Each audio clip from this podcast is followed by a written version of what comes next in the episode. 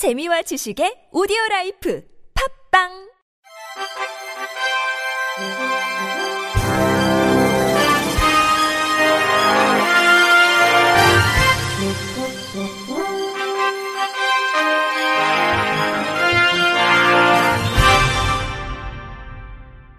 청취자 여러분 안녕하십니까? 12월 30일 목요일 KBRC 뉴스입니다. 문재인 대통령 내외는 어제 국내 첫 국립 직업교육 특성화 특수학교 설립 현장인 공주대학교 부설 특수학교 부지를 찾아 장애학생 교육권 보장과 사회 진출 환경 조성을 위한 지원을 약속했습니다. 문 대통령은 공주대 부설 특수학교가 직업교육 특성화 선도 모델로서 학생들의 진로와 취업과 직결되는 직업교육을 활성화하고 졸업 후 사회의 일원으로서 자립할 수 있는 역량을 키워줄 것으로 기대한다고 말했습니다.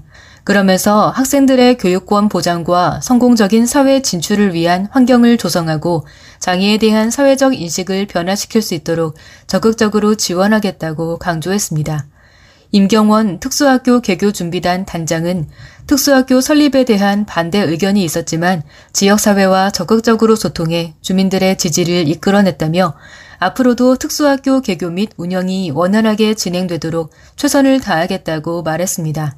한편 문 대통령은 100대 국정과제를 통해 사회 취약계층 교육 지원을 위한 특수학교 및 일반학교 특수학급 확대를 약속한 가운데 공주대 부설 특수학교 외에도 부산대 부설 특수학교, 한국교원대 부설 체육 특수학교 설립 등이 추진되고 있습니다. 문화체육관광부와 재단법인 한국장애인 문화예술원은 2022년 장애인 문화예술 지원 고무를 실시합니다.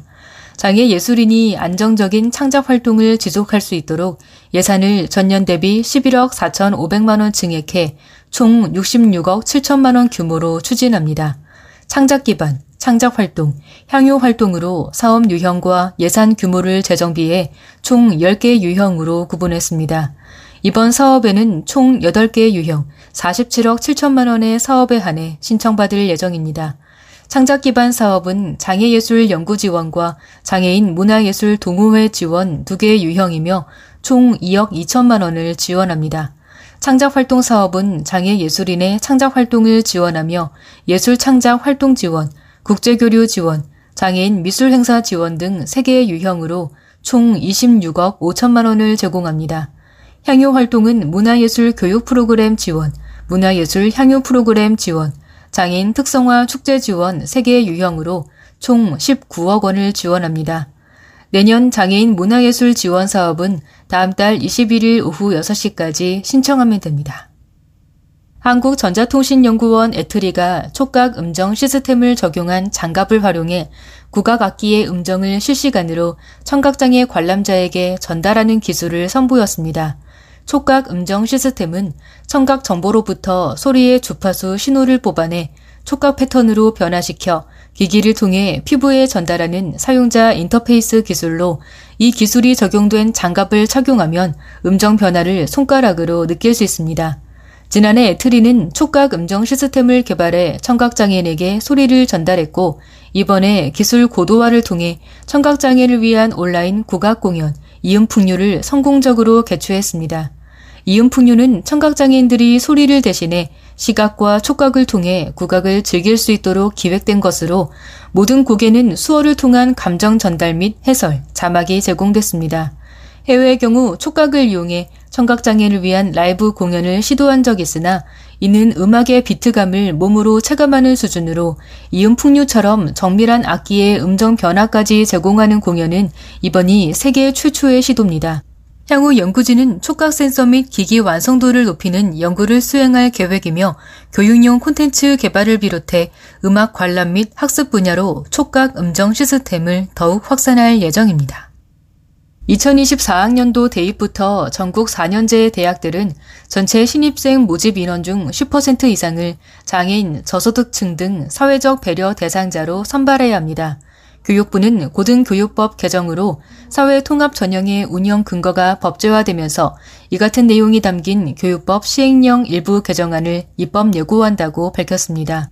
또 수도권 대학의 경우에는 이와 별개로 지역 균형 선발 전형을 통해 전체 모집 인원의 10% 이상을 모집하도록 권고하기로 했습니다.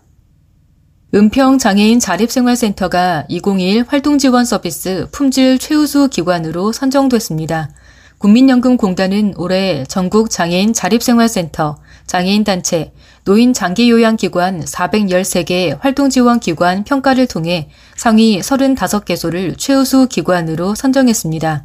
은평 IL센터는 지난 2010년 장애인 활동지원 사업을 시작한 이래 2018년 장애인 활동지원 서비스 제공기관 서비스 품질평가 최우수 기관에 이어 2021년에도 최우수 기관으로 뽑혔습니다. 특히 올해는 최우수 기관 중 전국 1위를 차지해 인증 현판과 함께 포상금 1,500만 원이 지원됐습니다. 최용기 소장은 장애인의 지역사회 참여와 자립생활 증진을 위해 활동 지원사의 적극적인 참여를 독려하고 복지 증진 도모를 위해 노력해 주신 활동 지원사, 이용자, 보호자들에게 감사하다. 앞으로도 변화하는 장애인 복지 환경 변화에 대응하기 위해 좀 더 노력하고 이용자들에게 양질의 서비스를 제공해 삶의 질 향상에 기여할 수 있도록 최선의 노력을 다하겠다고 말했습니다. 한편 보건복지부와 국민연금공단은 2년마다 장애인 활동지원기관의 서비스 품질 향상을 유도하고 이용자에게 활동지원기관에 대한 서비스 정보를 제공하기 위한 목적으로 서비스 제공 과정 및 품질 향상 노력, 이용자 만족도 조사 등 총 26개의 지표를 기준으로 평가하고 있습니다. 매달 기초생활 수급비와 장애수당을 쪼개 나눔을 실천해온 장애인 부부가 올해도 이웃사랑을 실천했습니다. 전북 사회복지 공동모금회 사랑의 열매는 43살 김규정, 39살 홍윤주 씨가 16만 3,700원을 기부했다고 밝혔습니다. 뇌변병과 지체장애를 가진 부부는 13년째 기초생활 수급비와 장애수당을 차곡차곡 전달해 누적 기부금은 벌써 200만 원을 넘었습니다. 이들이 전달한 성금은 희귀 난치병으로 투병 중인 소녀에게 전달됐습니다. 김 씨는 넉넉한 형편은 아니지만 무언가를 나눌 수 있음에 감사하다며 희귀 난치병을 앓고 있는 소녀에게 조금이나마 보탬이 될 수 있기를 바란다고 전했습니다. 끝으로 날씨입니다. 올해의 마지막 날인 내일은 전국이 대체로 맑겠으나 충남권과 전라권, 제주도는 대체로 흐리겠습니다. 아침 중부지방과 남부 내륙은 영하 10도 이하, 특히 경기 북부와 강원 내륙, 산지는 영하 15도 이하로 기온이 낮아지겠으며 바람도 강하게 불어 체감 온도는 더욱 낮아 춥겠습니다.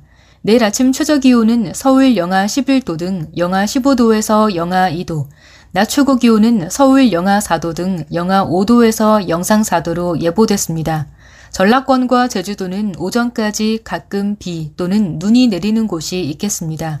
오늘과 내일 이틀간 예상 적설량은 울릉도 독도 10에서 30cm, 전북 전남권 북부 3에서 10cm, 전남 남서부 제주도 산지 1에서 5cm입니다. 같은 기간 예상 강수량은 울릉도 독도 10에서 30mm, 전북 전남권 북부 5에서 10mm, 전남 남서부 제주도 5mm 미만입니다. 미세먼지 농도는 전 권역이 좋음 수준을 보이겠습니다. 이상으로 12월 30일 목요일 KBRC 뉴스를 마칩니다. 지금까지 제작의 이창훈, 진행의 홍가연이었습니다. 고맙습니다. KBRC